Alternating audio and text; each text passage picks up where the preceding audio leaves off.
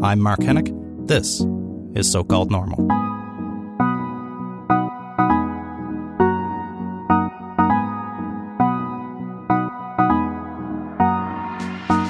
Hey folks, welcome to So Called Normal. I'm Mark Henick. Today on the show we have Instagram influencer, uh, actress, all around beautiful person, Kenzie Brenna. Uh, I so much enjoyed my conversation with Kenzie. We we went deep into her into her past, into her history. We we talked about uh, really interesting issues around body image and how she advocates uh, and and shares herself so freely with the world. And she was just such an inspiring person. I've been following her for a while on on social media. So it was really uh, an honor to have her uh, come into the studio and, and share her stories with me. So uh, I know you'll like it uh, and really take a lot and be inspired by, by what she shares. So uh, without further ado, here's Kenzie Brenna on So Called Normal. I'm not originally from Toronto. I'm from r- more of a rural little uh, town called Uxbridge, Ontario. Mm-hmm. Not too far from here, but far enough that it's the country. Was there a? Uh, this is going to sound like a weirdly specific question. Is there a pig farm out that way?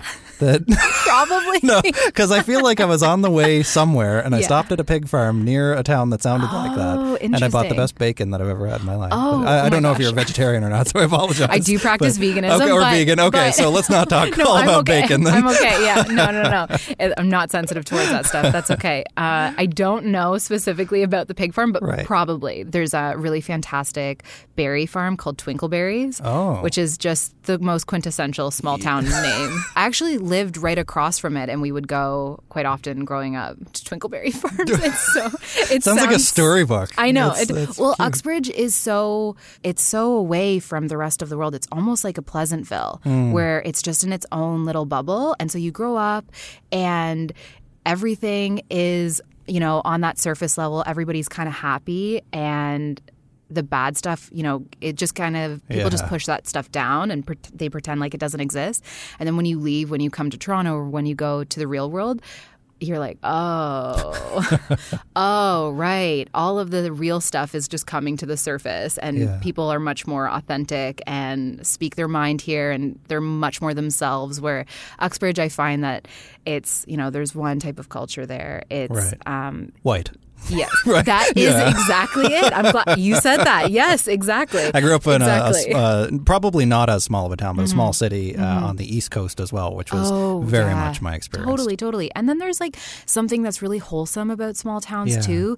You because it is like a smaller community, you do feel affected by one another. Yeah. Where I feel like we do lose that a little bit in the city. Cities can mm. be really isolating. Sure, I don't know my neighbors. Right, right. Yeah. And in Uxbridge, you do. Yeah. In Uxbridge, you talk to them quite frequently, actually. And so it would be really interesting to take the beneficial parts of cities and of you know the country living and put them together and somehow I think that's called marry the them. suburbs, isn't it? Yeah. oh God, but I don't want to live there either. so, uh, big family or what kind? Uh, no, uh, sort of. Um, I'm very, my family's very divorced. Okay. Ultra divorced. Okay. Extra divorced like family. Really mastering Uh, divorce. Yeah, yeah. Nailed it. We nailed it. Um, my mom and my dad were together and then they split when I was seven. Uh, and I have my brother. And then they both got together with different partners after that. And I have a half sister and I have a few stepsisters and a stepbrother and then another stepbrother. So Mm-hmm. it's all Mixed. yeah, it's all it's all mixed. Yeah. Did you ever? You know, because I, I came from a blended family as well, so maybe yeah. I'm projecting all my own personal No, stuff onto you. no, I Which don't worry, I do that to Yeah. everybody. but, um, did you ever feel like though that, uh, especially as a younger kid, uh, trying to find your place in that Mm-hmm, mix of who, you know, is this the original family or where do oh I fit God, with the new yeah, family? That yeah, kind of totally. You know what? There was never a language around that. I don't think my parents didn't have. They weren't necessarily so forward thinking to think like maybe we should all sit down with each other Right. and discuss the dynamics here and try to bring the kids in and discuss it with them too. So I got a lot of education through movies. Hmm. And that's not edu- you're not supposed to be educated through, you know, rom-coms or Right. Yeah. or movies about, you know, like The Parent Trap. Like that's what I thought was going to happen eventually. I was like, "Oh, I just got to get mom and dad back just like Yeah. just like Lindsay Lohan did in The Parent Trap, you know?" Yeah. So it was hard for me to really grasp reality because I was so submerged in film. It was difficult for me to understand mom and dad aren't getting back together, and your place is to just kind of float around between the 2 Mm-hmm. and also have a stepmom and also have a stepdad, and hopefully everybody's just happy. Mm. But there were there are times where I look back and I'm like, I was having so much anxiety over it. Like I was Mm-hmm. exhibiting signs of having anxiety from a very, very, very young age, and How young? nobody addressed it. Uh, around seven. Yeah. Yeah. When they split, we were living in this house in Little Britain, which is even smaller than Uxbridge. it, like it's called Little Britain. Right. Like, I mean, Tiny and, and so white, and like it's the whitest, most tiniest town Yeah. in Ontario. Um, but we moved from there, and we moved. My mom and I, we and my brother, we moved to um, to Markham, uh, and my dad would leave. He would pick us up for a night, and then he would leave. And I wasn't understanding it. Like that transition period was really hard, and so I would just f- freak out to the point where I would be like on the ground. I would be on the ground crying, and I wouldn't be able to breathe. And it was getting really bad to the point where my mom brought us to a counseling session, Okay. and uh, she we kind of just talked it out but it was just one session and then i was then we were hmm. left again. But i started to have problems in school. That was mm-hmm. where the anxiety was really starting to manifest whereas i would go to school and i would realize that i was alone.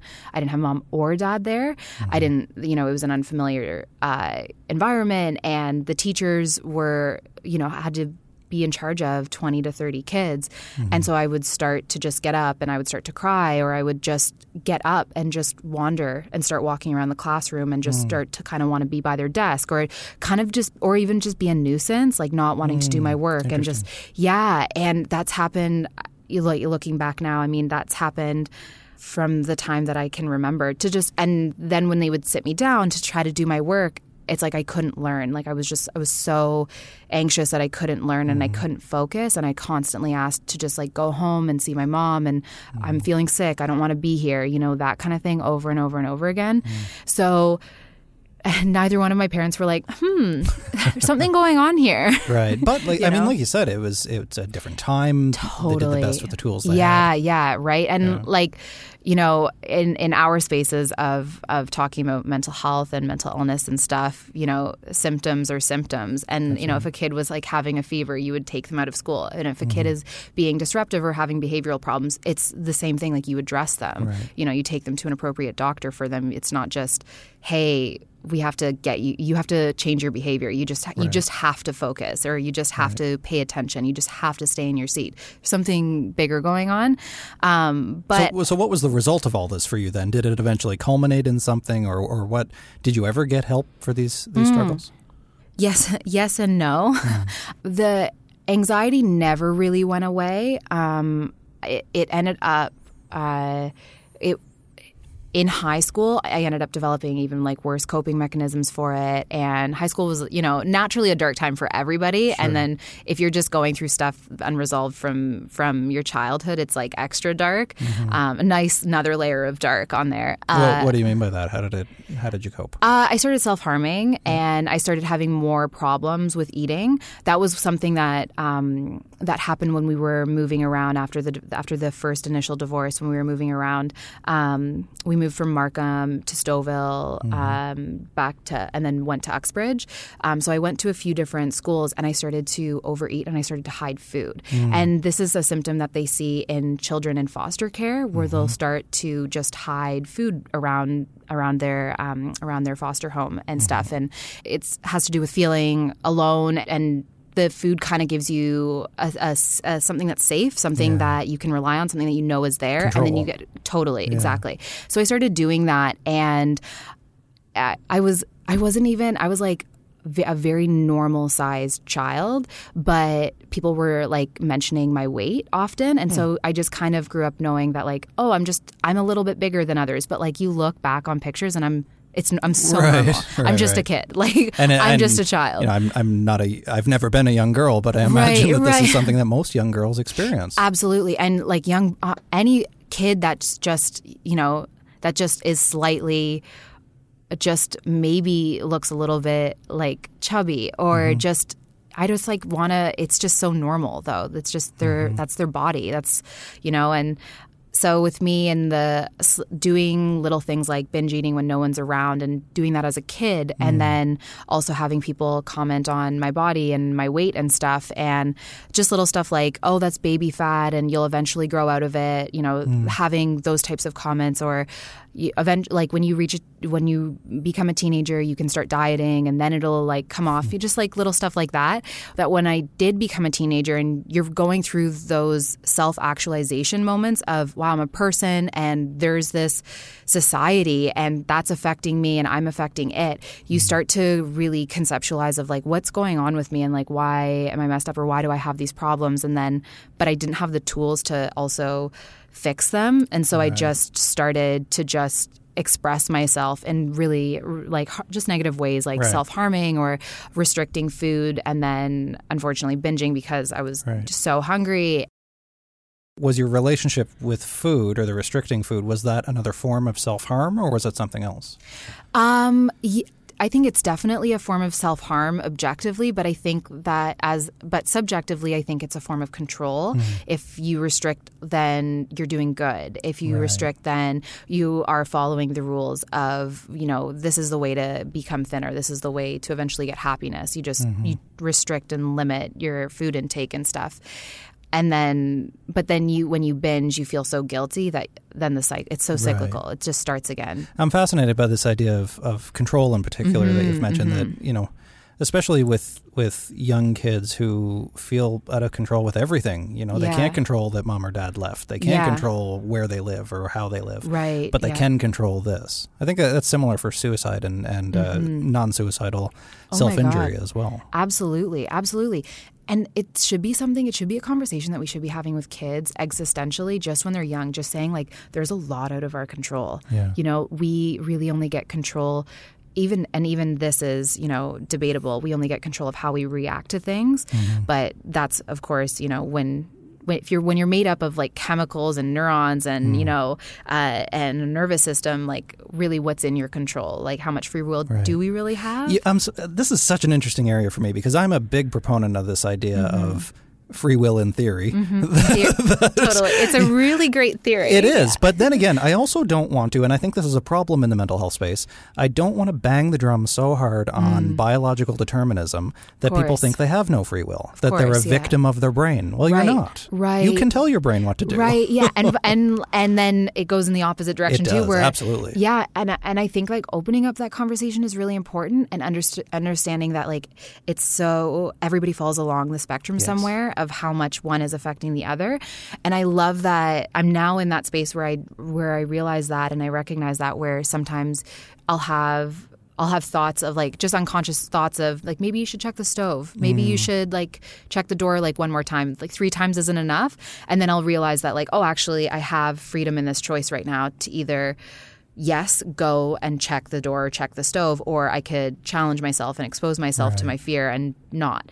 And that's taken a lot of practice, but also it's so rewarding afterwards when you're able to just challenge and get over get over those those um those humps. But i think that i try to tell people this in in our space all of the time that of course you have a choice but also like it's okay sometimes to just do things automatically. Like that's what we we unfortunately were victims of our automatic behavior all of the time where we just jump to something. We just have one thought to two thought three you know and then a thousand thoughts all of a sudden consume you and and it's really difficult to get control of your mind. And so i think that when when we're kids growing up having these conversations with kids like you know we don't get to control the way that the that the earth spins and the way that we're in you know this massive universe and we didn't none of us actually asked to be here. We get to have we could have those conversations as children and have them and have a framework of control and everything or or just like their place in the cosmos Yeah. but we don't. Well, and give them more control over something right. Right, that yeah, they can make some decisions in their life. absolutely. I've i've been talking to one of my best friends about this. She has a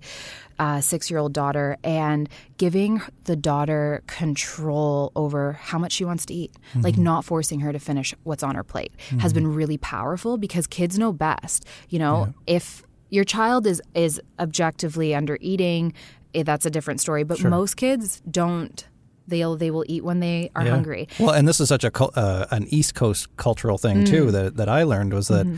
uh, we grew up poor uh, and of Irish Scottish uh, descent. Right, right, So right. you had to eat everything on your plate because you didn't Oh, know you didn't know where it was coming from Absolutely. next, right? Absolutely, And that's yeah. Mm-hmm. how our parents were raised too. That you don't know when your next meal is coming, so you have to eat it all. However, it's not a coincidence that there's an obesity epidemic uh, Right, in, right. in an unhealthy respect, Not not certainly not in a self image one, Yeah, but in yeah, terms of affecting their health. Yeah, yeah. So yeah. you know, I, I think that um, part of it is taking in that social and cultural aspect as well. Yeah, absolutely. Totally. There's going to be families where they do live, you know, they're you know, in a scarcity mindset. Where, yeah, that's that's the word for it. right. Yeah. Yeah. and they and they they will either like even hoard resources because Mm-hmm. they don't know if they'll get them back again. They don't know if they'll have you know the finances to be able to purchase them again, and so keep everything now and eat everything that's on your plate because who Mm-hmm. Right. knows if you'll have it.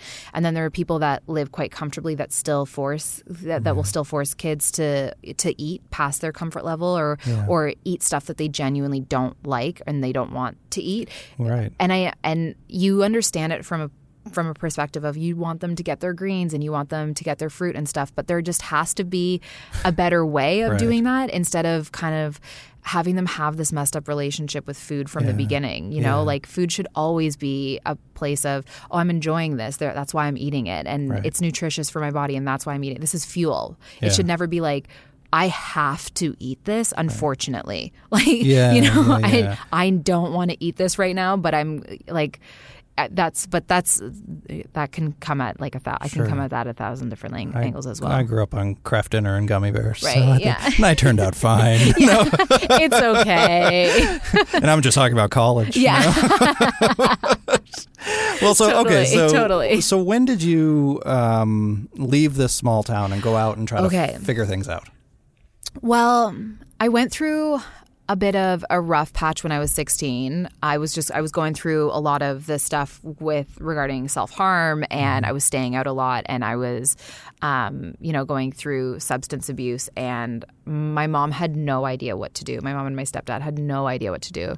And I was really disruptive at home and I and you know as like one of their last resorts they i was kicked out and so i ended up like I was homeless for a few weeks and I was bouncing around from place to place and I was riding and I was like and I came downtown to Toronto because I knew a few people here.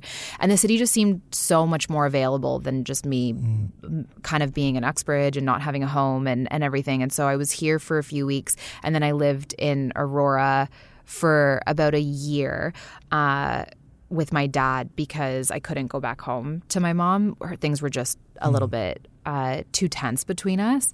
And then after that, I went back to Uxbridge, and then and then a year later, I ended up coming to Toronto. So I've been in Toronto for about eight or nine years now, um, and it's definitely been. The city's fantastic, but I definitely miss some of that country life. Yeah, I for sure, definitely sure. miss some of that. And I, I find too, especially, you know, I'm, I feel like I'm too young to be saying this, but as I get older, yeah, I miss it more and more. yeah, totally. Yeah. Yeah. yeah, Again, there's just something about it. But uh, then I leave the city and I go to the country, and then I'm like, okay, I'm gotta done. get back to Yeah. real life now. Yeah, that was a nice two days. Yeah, It's time to yeah. go. So I'm always unhappy. Sure, sure. Well, you know, actually, that's an interesting point in terms of um, uh, your frame of reference. Uh, That if you're always looking for something else yeah. beyond what you currently Yeah, have. yeah, totally, totally. Like, I mean, I definitely practice more gratitude than I ever have, Mm. and so being in the city isn't the worst thing. But I do try to put goals down of places that I want to travel, and I try to be open minded of like this. My this is probably not my home. I'll probably Mm-hmm. find another place to call home, and who knows in the world where that will be, Mm. and just trying to be open minded and like stay excited for it, Mm. even though that could be super scary and like. Yeah. I don't know how that'll end up. What's what's scarier for you though, being open minded or settling down? Um, he settling down for Yeah. sure. Yeah, Why? For sure. What's so scary For about sure. Uh, I don't want to. I it's like I, I don't want to miss out on the world. I so Mm. a part of my, of my anxiety growing up. is My mom has anxiety. She's very, very, very specific travel anxiety, and so we never ever traveled a Mm-hmm. lot when we were kids at like almost ever if there was rainy weather or snow like she would keep us home because she was scared something would happen on the bus or in a car with somebody else Mm-hmm. and so and planes were totally out of the question and everything and then that definitely was transferred a little bit onto me Sure. and so I didn't travel out of the country I didn't get on a plane until I was 23 and that was like uh, that was so scary. And then also the best type of life change ever where i was like oh my god i'm above a city right now. This is this is so wild how can this be and like i was just such a perspective shift too of just realizing that there were just like tens of millions of lives that i was just passing by and i was going from new york to california and we just kept going over city over city and i was watching it on the monitor and i was just like i was such a nerd i was just like geeking It's out the whole time. It's still one of my favorite experiences. I do it all the it's time, incre- and I love it. yeah, it. it's it's such a fantastic perspective shift. I think to just be up there and to just to realize how many stories and how many lives are being lived, and just that you're not the only one at all, and that was huge. And and so settling down will make me feel like I'll I'll miss that. I'll miss like finding out the magic in this little town or this little or this city or you know finding just different lives to connect to and stuff Yeah. i definitely think that home is what you make it and so Mm-hmm. If i do travel if i end up traveling quite a bit in my life i'll just try to make home where wherever i can and Yeah. settle in with that Well, while you've made Toronto your home, uh, you've become an Instagram star. you, you know, you've certainly I don't know developed a to say to following. that. Yeah, uh, that wasn't a question. yeah Um, but, so how did how did you make Oh, that bridge then from from struggling from really still trying to figure yourself out to really being somebody that other people look to as yeah having it all figured Wow. out? oh my gosh right? yeah which i don't Right. we'll talk more about that Um, yeah, part totally. too. But yeah, but I'm uh, sure you know. felt that too, Oh, yeah. absolutely. I Yeah. still I feel like that all the time. yeah absolutely Um, but how did you get there? How did you build that and, and speak so openly? Yeah. Um, so I I ended up doing a weight loss program a few years ago. And this was before I had any knowledge about the self acceptance community, the mental health community. Like I had no, I still didn't know that those things existed online. And I ended up signing up for for this um, like weight loss and fitness program. And I thought, you know what, I'm t- going to take this like really seriously. So I made an Instagram account for it and I like started posting up about, you know, my body and just like my workouts that I was doing. Um, and I s- slowly but surely like realized that there was such a huge fitness community mm. and that this fitness community was so supportive and so incredible and I'd never been a part of something like that before. So I started to post more often and this community was just super awesome and really really really great. And eventually I was like I was losing weight and I was losing weight and I was losing weight and I went through a plateau which is to be expected and to mm-hmm. happen. And then all of the bad stuff started to come up. My poor body image started to come up.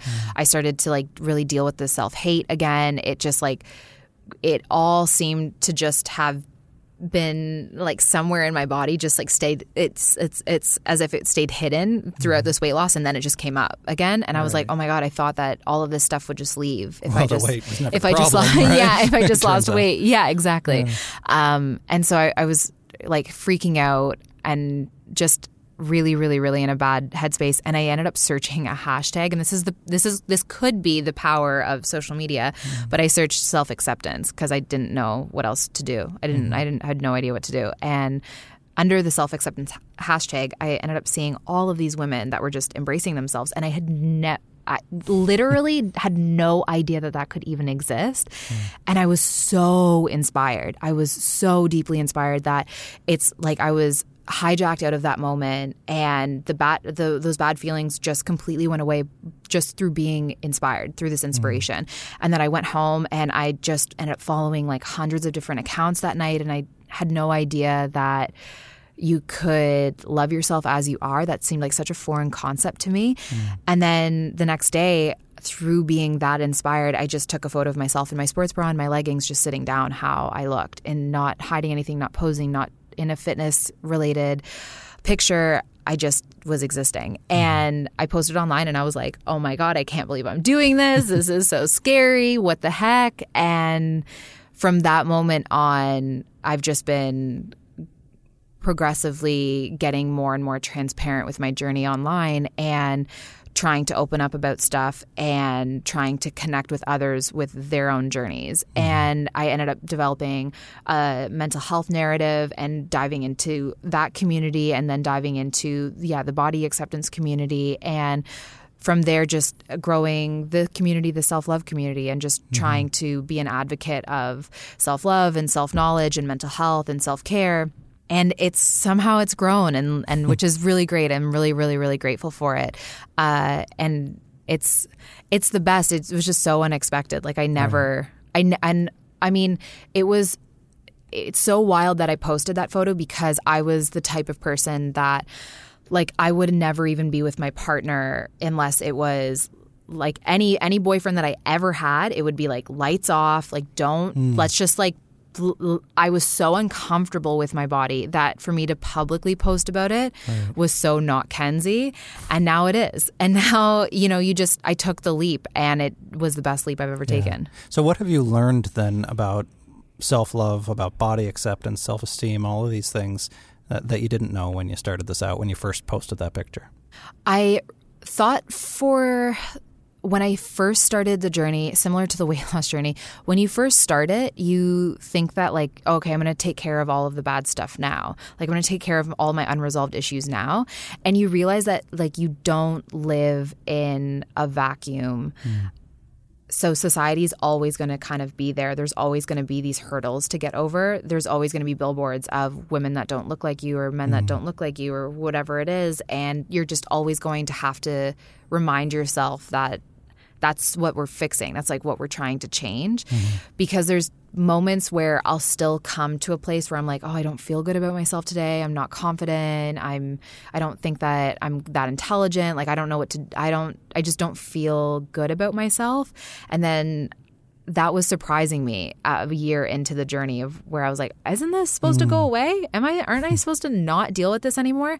And it's not that you won't ever deal with it again, it's just that you deal with it differently. It's right. that you deal with it less or you deal with it differently or you have healthier coping mechanisms. You know, you reach out instead of internalizing it. You don't isolate yourself. You you check in with your community. You self-care. You practice right. whatever self-care rituals, you know, uh, that bring you to a place of well-being. It's instead of you know harming yourself or right. instead of isolating or instead of keeping secrets or or you know not telling anybody what you're going through it's just you deal with it differently. And so it affects you differently. It yeah. doesn't it might not affect you as deeply as it did before.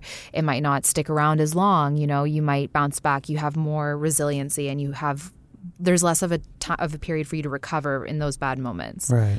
A lot of young people, especially who reach out to me, uh, I notice a similar theme in, in things that they say, and, and I'm wondering if you notice this too, where they almost have this narrative of of why did this have to happen to me? Why mm. did I get cursed with this when everybody else is so normal, everybody else right. is fine? Why yeah. did I pull the short straw and get cursed with this? And, right. You know, why do I have to just manage this for the rest of my life? Yeah. Do you think that that's actually the case, or to a certain degree, is this just real life? This is how living real life is that we that we manage these kinds of struggles. Yeah, uh, a little bit of both mm. actually. Mm. I think that the question, "Why is this happening to me?"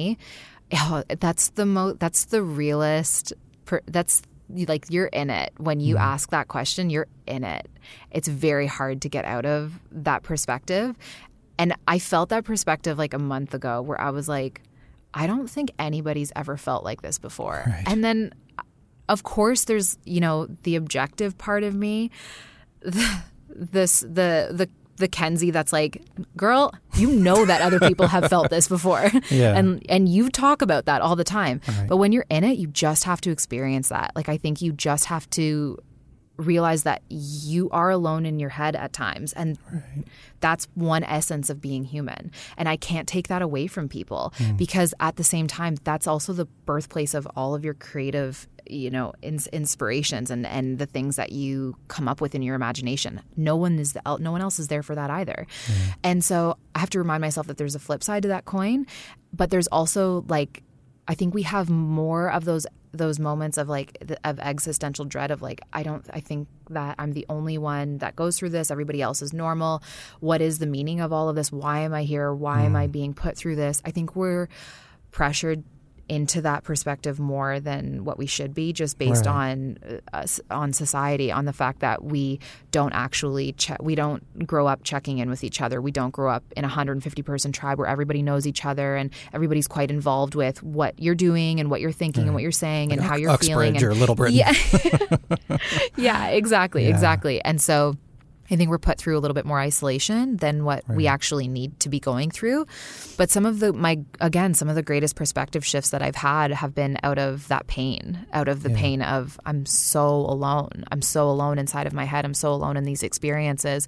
And then for me to just like just grieve and deal with that. Just just the idea that like there's nobody else in here but me Yeah. And going through that. And then you know like you shed your tears you have like your very respected and much needed breakdown and then you again then you wake up again and you do mm-hmm. it all over again and then you find a connection with somebody you know talking about it with with you or talking about it with a friend who say i've gone through that you know and then you feel a little bit less alone and then the pain eventually it goes away. It- that that Yeah. painfulness of being alone inside of your head or why is this happening to me it eventually it does go away and you do make sense of it Yeah. One of the best uh, slash worst pieces of advice that I've ever received uh, after uh, my mother died a few years ago unexpectedly. oh i'm so sorry Uh, thank you, and, Wow. and and it's you know it was a really difficult experience because she was young. It was like I said, unexpected. But um, somebody told me at some point along the way, this is this is going to suck, and it's mm. supposed to. Yeah. let it, let it suck. right Right? yeah Because if you don't, then you're not dealing with it. We find so many other ways to try to make life not suck for a little while. totally When sometimes it just does, and that's okay, and we have to ride it out and let oh my pass. gosh absolutely and validating Yeah. that that pain and that sadness is instead of somebody saying oh let me distract you and like let me try to make you happy I think there's a lot of power in that. And it's not to say that it isn't going to hurt. And it's No. not to say that it isn't going to feel like it's going to last forever, but it doesn't. And I don't know what happens in the brain. I've been trying to figure it out. Like, I've been trying to do research on neurobiology of like what happens when you're in those intense moments of sadness. Because for me personally, the way that it feels is like this moment's going to last forever. The blinders go on. Yeah. Uh-huh. I, I talked about this in my TED talk. How it's just this complete collapse in on this moment. Yeah. That's all you see. Yeah. Oh, your TED talk was so so fantastic. Thank you. oh my gosh, it's it's obviously it's one of my favorites. But you you mentioned it so perfectly when you were talking about the um when somebody cuts you off and you get in that heated moment of Yeah. where you're like, I'm gonna say every swear word Yeah. known to man, uh, and you're just you're so angry or you're so upset that this person cut you off, and then that feeling goes away, and then you go about your drive. But for some people, it doesn't go away to me, that's such a beautiful way to put it because in those moments of sadness or in those moments of angst or anger or what whatever negative emotion it is, it feels like it's going to last forever. And there's something about that about Yeah. like a part of the brain that like experiences time like it shuts down or something Yeah. happens where it just feels like I've, I've said this to people that. I need a neuropsychologist or a neurobiologist best friend now because I've got so many of these questions too. But Yeah. but you know you're right, and and you get so locked in this place. And one of the things that Mm-hmm. I've learned through the mindfulness tradition, I think, or mindfulness practice.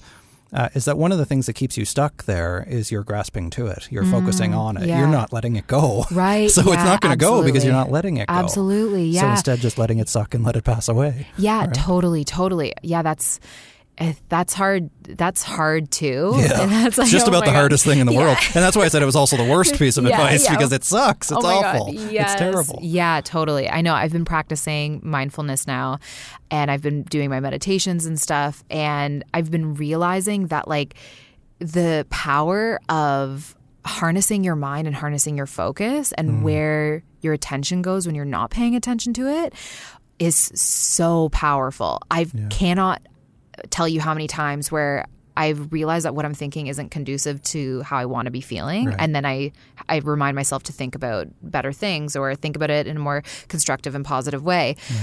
Because so often our our our minds go to our, our default mode network, and we start, you know, getting into exp- uh, situations that we can't undo or thing we fantasize about the future and it might not be great. Right. And we go about and we do that over and over again and then all of a sudden we feel like crap yeah. and Well, it turns out the mind is basically a muscle like anything else. The more you practice Right. certain ways of thinking. Yeah, And a lot of people don't believe me when I tell them that you can practice other ways of thinking and Yeah. that it's really hard at first, but it Yeah. gets easier over time. And Yeah, have you done absolutely. cognitive behavioral therapy or DBT or anything? I've done like- CBT, CBT, yeah. yeah. Yeah. So it sounds like yeah, that- that's what I was getting from practicing. you. Yeah, yeah, yeah, Yeah. I've been doing that. I work with a therapist online, um, doing some CBT exercises, and they've been really, really, really helpful for me to check on in on my behavior because I so I struggle with um, when I was 18, I had a full blown OCD paranoia uh, episode that lasted for about a year and a half, where I was it, again, it like it's a form of anxiety, right? And so it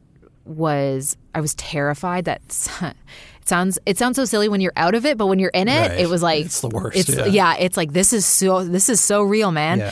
Um, but I was scared that people were trying to poison me, and I didn't know who this who pe- these people were, and I didn't know Mm-hmm. whether or not it was one person, or whether or not it was a group, or whether or not it was my family, or who it was. But I was convinced that it was just so easy to poison people. Why wouldn't somebody be trying to poison me? Mm. And so I was going through how do I not, you know, how do I not like if something's like left on this desk or if something, if this apple, you know, if somebody put something on this apple, like how could I eat it? How could I drink this water?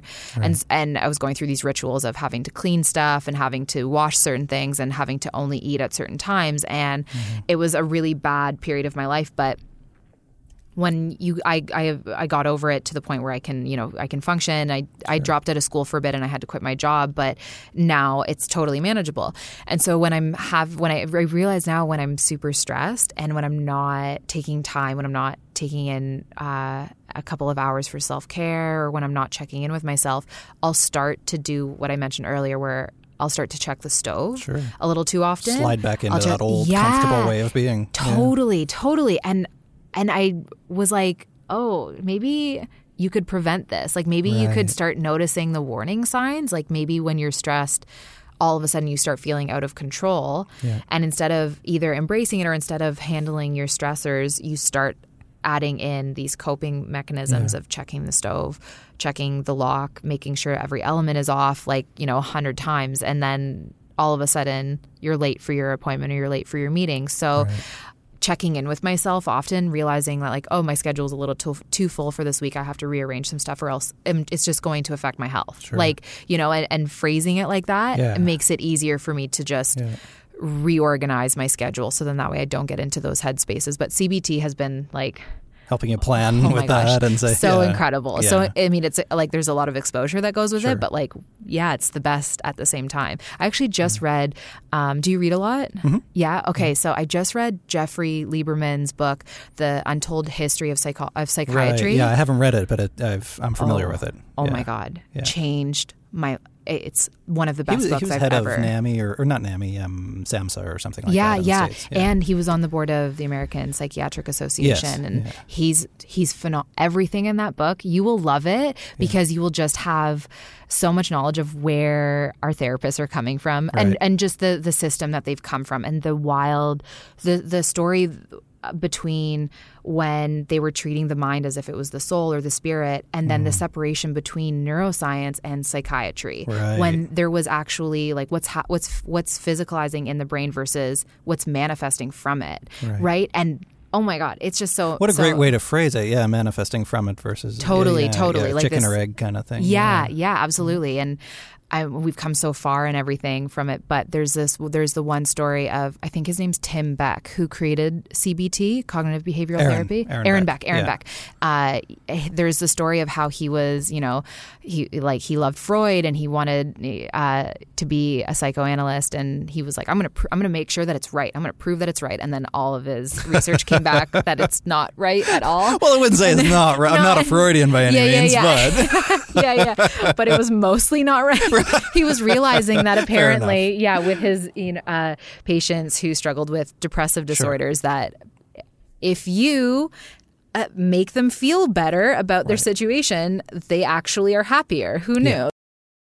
I think it's actually both. It's it's you're drawing awareness to all the reasons Mm-hmm. of why they are the way they are by digging into their childhood or whatever else. Yeah, But at yeah. some point you got to move on. Right, yeah. at some point you need some skills. Yes, Great, you got the awareness, but what are you going to do about it? Absolutely. right? Yeah, absolutely. Yeah. But it's a it's a really, really, really great story. I learned a lot from it Yeah. and I Aaron, so much respect. Aaron Beck yeah. is still kicking. Actually, he's in his 90s now Oh, at the Beck Institute. Yeah, his whole family. I follow him on uh, social media. Oh, amazing. Yeah, yeah. Oh, So incredible. I recommend checking him out. Oh, absolutely. I will. Absolutely. There's um, a really good story in there of Robert Spitzer, who created the DSM 3, Hmm. but it was the DSM, both DSMs prior to that weren't research based, they weren't Right. scientific.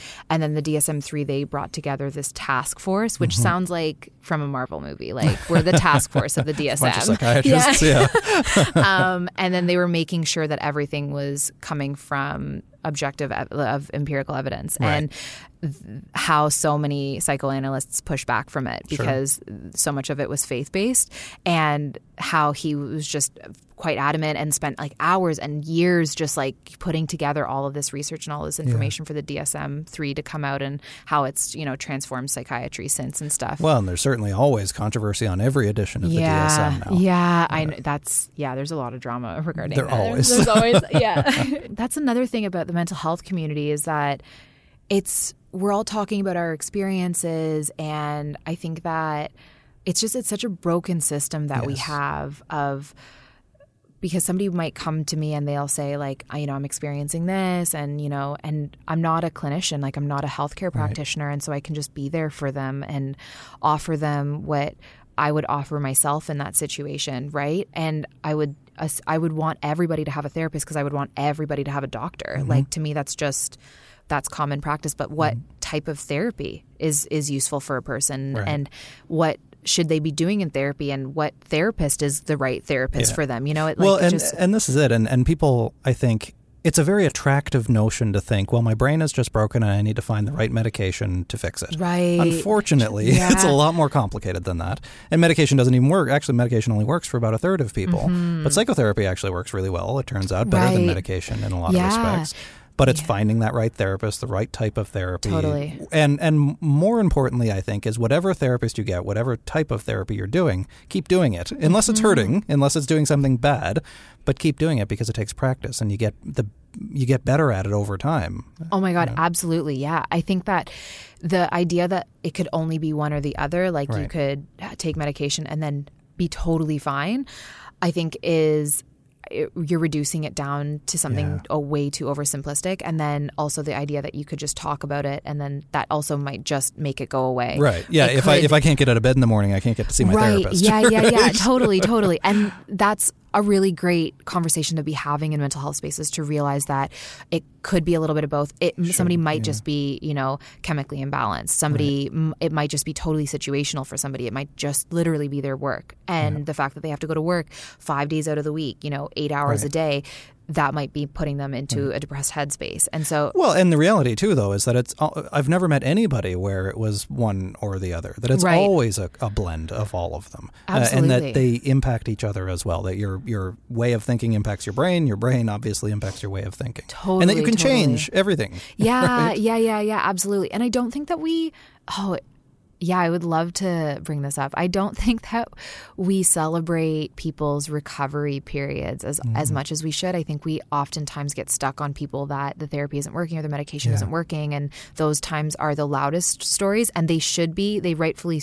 They should be because we should be figuring out solutions. Sure. we should be you know, ex- like Yeah. exploring different different therapies for them. You know, whether or not it's it's ecotherapy or DBT or CBT or psychotherapy or whatever it is, we should be figuring out different different solutions or medications or doses or whatever.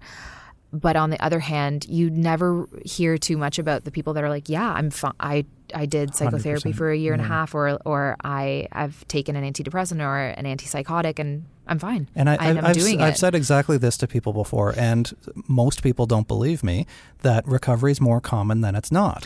The oh stories Oh God, that you're seeing are people that it, it's the really tragic ones, yes, Absolutely. but it's not Yeah. representative of the majority. And actually, Totally. very often, people don't even get any kind of intervention or help. Some people just bear it out through grit. That's not Mm-hmm. I what I know, would I know, recommend, I know. but Oh yeah, I've been there oh too. my god, absolutely. But people yeah. recover all the time, so Yeah. it doesn't have to be a life sentence. That that's a Right. lie. You don't have to necessarily live with this for your entire life. Absolutely. And there so many people have been able to get to that other side to like see the light and then Yeah. they're going they're off living their life And and, then we never hear about This them. is it, and It's you like- you don't know that you can get there until Yeah. you do. Yeah, you know? totally, I never would have believed me as a 15 year old kid that I would someday yeah, get through same, it. Right? same. And actually, somebody asked me um, in an interview that I had a couple months ago, and I was very specific with how I answered it. They said, "How important was it for you to get a diagnosis?" Mm-hmm. And I, I just I knew that I had to answer it very specifically because I said so. What I said was. It wasn't so much the diagnosis, it was just the fact that somebody was listening to me. Because too often I think that we rely too much on a diagnosis Yeah. or we rely on the fact that I am a person that has anxiety. Sure. I am a depressed Well, we want to be included in the community, I think. Totally. And that community gives us a sense of connection. Yeah.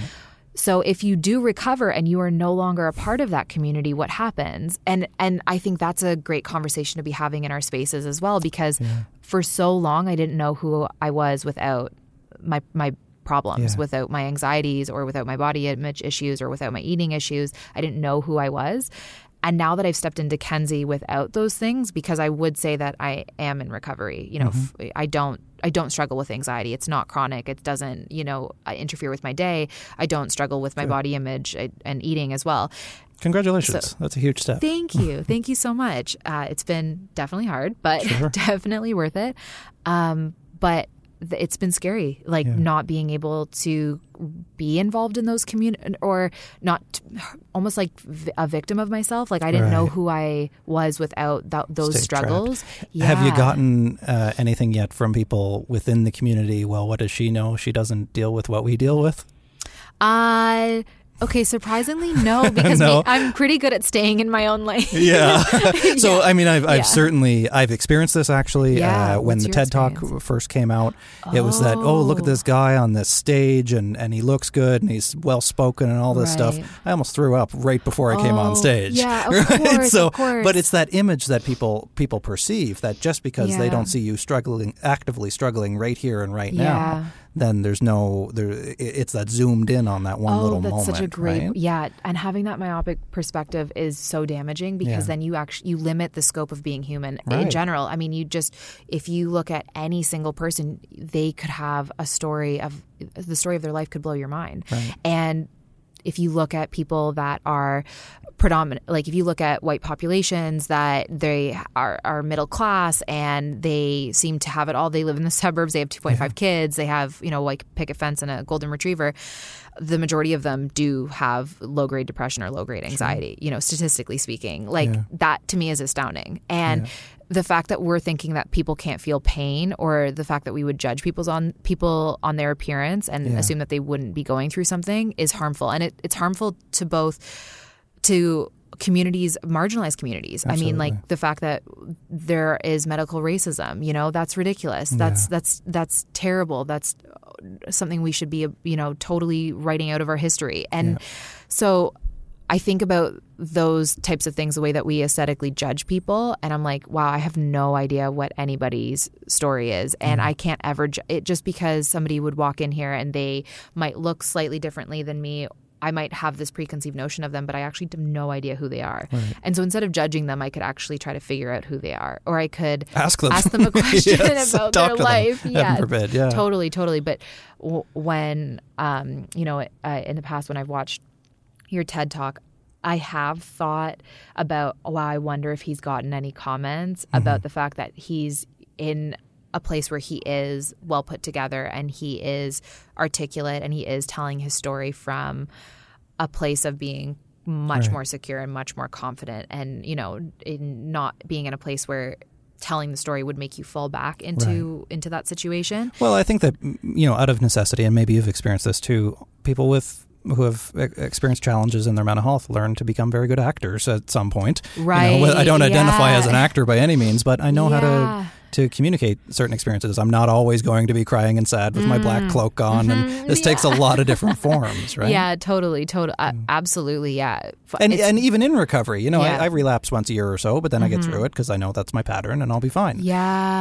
But that doesn't mean that I don't still experience it from time to right time. right right right totally and i think like it's a really good it's a good lesson to show people that somebody could look could be articulate and could be well dressed and Right. still have dealt with that or still be dealing with something like that Yeah. something as severe I wonder. I've wondered this before too, and we probably should wrap up at some point. But um, we can try we can do that we can try. do that. but I wonder how much of it too, not to over psychoanalyze um, our audiences. Yeah. but how much of it is. but let's do that But let's do that anyway. Yeah, I don't want to do this, but here we're, we're Yeah, about to do it. do Uh, it. no, but I wonder how much of it, and I try to remind myself of this, um, is people projecting some of that black and white thinking, some of the stuff that they're s- struggling with, Mm-hmm. and then projecting it out onto the world as though that's the real world. You Mm. know, projecting out that person must be okay because they look okay, or that that thing must Mm. be terrible because it looks or sounds or feels terrible. right Really, almost yeah. everything is way more complicated than that. right? Absolutely, yeah. And again, we have to like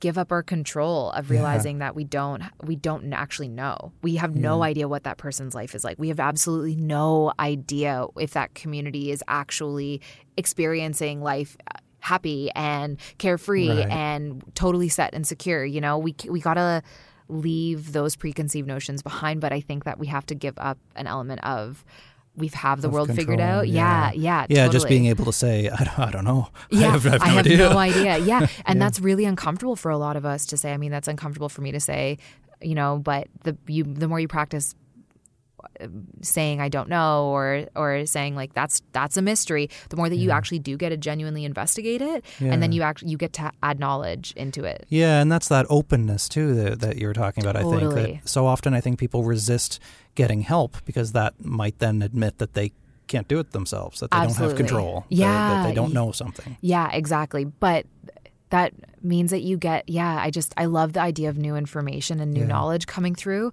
that i get that's like my happy space is when somebody teaches me something that i don't know Yeah. and or somebody proves me wrong i love those moments because to me it's just it's adding it's adding value into my like library that like exists in my head where i'm like oh okay that's how that person actually feels or that's what that's the fact of you know something that i've been wondering for a while Yeah. so I think um, more- if more people practice that, they'd put be put into more curious headspaces instead of more fixed minds mindsets. I think yeah, that that growth mindset that I think curiosity really is a key to recovery. Oh my saying, God. I, I don't know what this what this is going to do for me. I don't know why Yeah. Mm-hmm. this is brought into my life or what it's supposed to teach me, but I'm willing to listen and let it teach me something. Absolutely. I've, I've mentioned that before to people that I don't think that I don't think the antidote to depression or anxiety or just just hard just pain, just like struggling in general, is necessarily happiness, but it, rather being curious. Yeah. And if you ever ask a depressed person or if you ever ask somebody who's going through a rough time, like, what are you curious about in the world? Like, you could see their face light up in so many different ways. And if they say,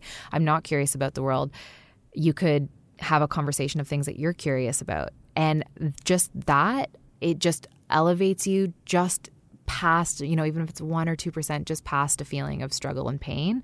It puts you into a different headspace. It just makes you think just a little bit with your imagination. And I think that the power of imagination, the power of curiosity can be life changing for sure.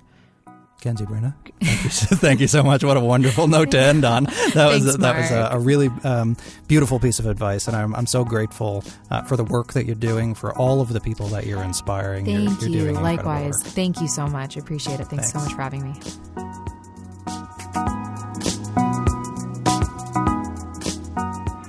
Okay, that's my conversation with Kenzie Brenna. Uh, that was uh, th- that's been one of my favorites so far. I really enjoyed talking to her. And go over follow her on uh, Instagram, especially all her all of her social media uh, platforms, but Instagram especially, and to be really inspired by the great work that she does. So thank you for Ken- Kenzie for uh, for coming in and, and sharing that with us. Um, I hope you're enjoying the the show so far. All of our episodes are up weekly on Mondays. Uh, so please head over to Apple Podcasts or wherever it is you get your podcasts, but especially to Apple podcasts. Uh, subscribe to the show. Uh, leave us a rating. Leave some comments if you like. That stuff really makes a difference and, and really helps to support the show. So, so head over there, do that, subscribe, and leave a rating. Uh, you can follow me on Twitter, Facebook, Instagram, wherever else you can find me at Mark Henick. That's at M A R K H E N I C K. You can also go over to markhenick.com slash so called normal for more updates about the show. Uh, if you want some free psychotherapy, free trial of psychotherapy anyway, uh, to give it a try, see how you like it. Uh, it's online, safe, effective. You can do it from home in your underwear if you want. Just make sure that the camera's pointed at your face and not at your underwear because you don't want to freak out your therapist. But anyway, that's a different thing. if you want to try it, is my point, which I think you should, go to betterhelp.com slash mark. Enter the promo code mark. You're going to get uh, some free psychotherapy the, so you can try it out see if it's right for you. If it is great. Keep up your subscription and and uh, pay for it and go. It's actually very affordable uh, more affordable than than face to face if if that's an issue for you. Um, but it's also very effective and and research backed everybody on there is screened. Uh, so head over to betterhelp.com slash mark. Uh, enter the promo code mark and you can get a free trial of some online psychotherapy. That's it for us today. Uh, come back and join us again next Monday. Uh, it's been a pleasure talking to you, as it is always. This has been So Called Normal. I'm Mark Henick. Take care.